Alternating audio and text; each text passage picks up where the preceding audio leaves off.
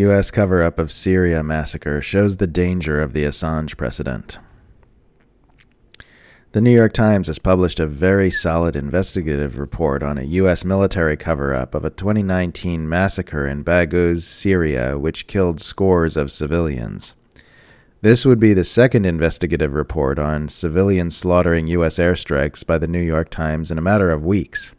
And if I were a more conspiracy minded person, I'd say the paper of record appears to have been infiltrated by journalists.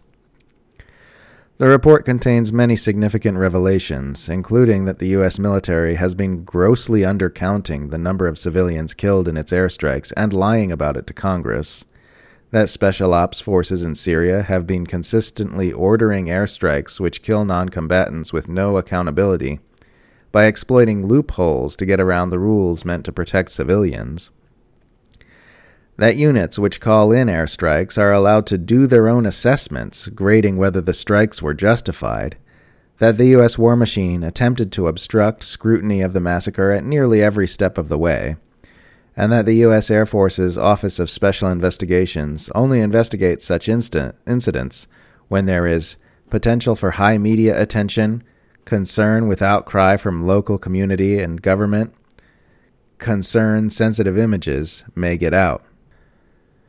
But at nearly every step, the military made moves that concealed the catastrophic strike, the New York Times reports. The death toll was downplayed, reports were delayed, sanitized, and classified. United States led coalition forces bulldozed the blast site, and top leaders were not notified. Journalist Aaron Mate has called the incident one of the U.S. military's worst massacres and cover up scandals since My Lai in Vietnam.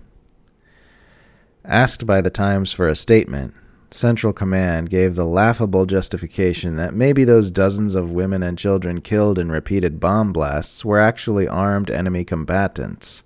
Quote, this week, after the New York Times sent its findings to U.S. Central Command, which oversaw the air war in Syria, the command acknowledged the strikes for the first time, saying 80 people were killed, but the airstrikes were justified.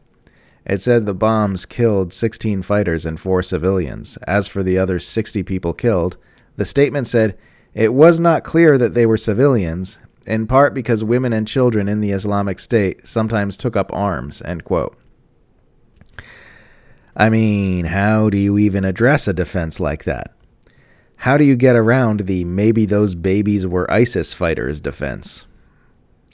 Reading the report, it becomes apparent how much inertia was thrown on attempts to bring the massacre to light, and how easy it would have been for those attempts to succumb to the pressure and just give up, which naturally leads one to wonder how many other such incidents had never seen the light of day because attempts to expose them are successfully ground to a halt.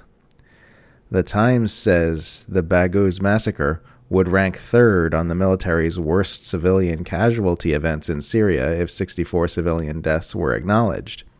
But it's clear that that acknowledged bit is doing a lot of heavy lifting there.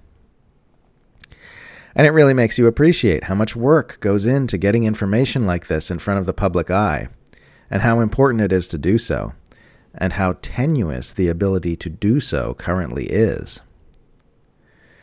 Julian Assange currently sits in Belmarsh prison, waiting to find out if British judges will overturn a lower court's ruling against his extradition to the United States to be prosecuted under the Espionage Act for journalistic activity which exposed U.S. war crimes. War crimes not unlike those that were just exposed by the New York Times in its reporting on the Baghouz massacre. The precedent the U.S. government is trying to set with its persecution of Julian Assange will, if successful, cast a chilling effect over journalism which scrutinizes the U.S. war machine, not just in the United States, but around the world.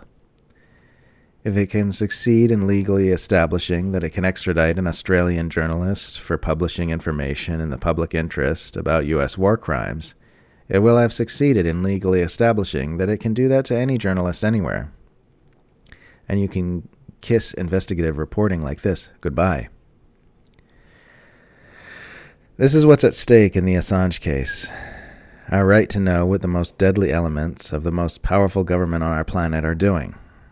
The fact that the drivers of empire think this is legitimate to deprive us of such information by threatening to imprison anyone who tries to show it to us makes them the enemy of all humanity.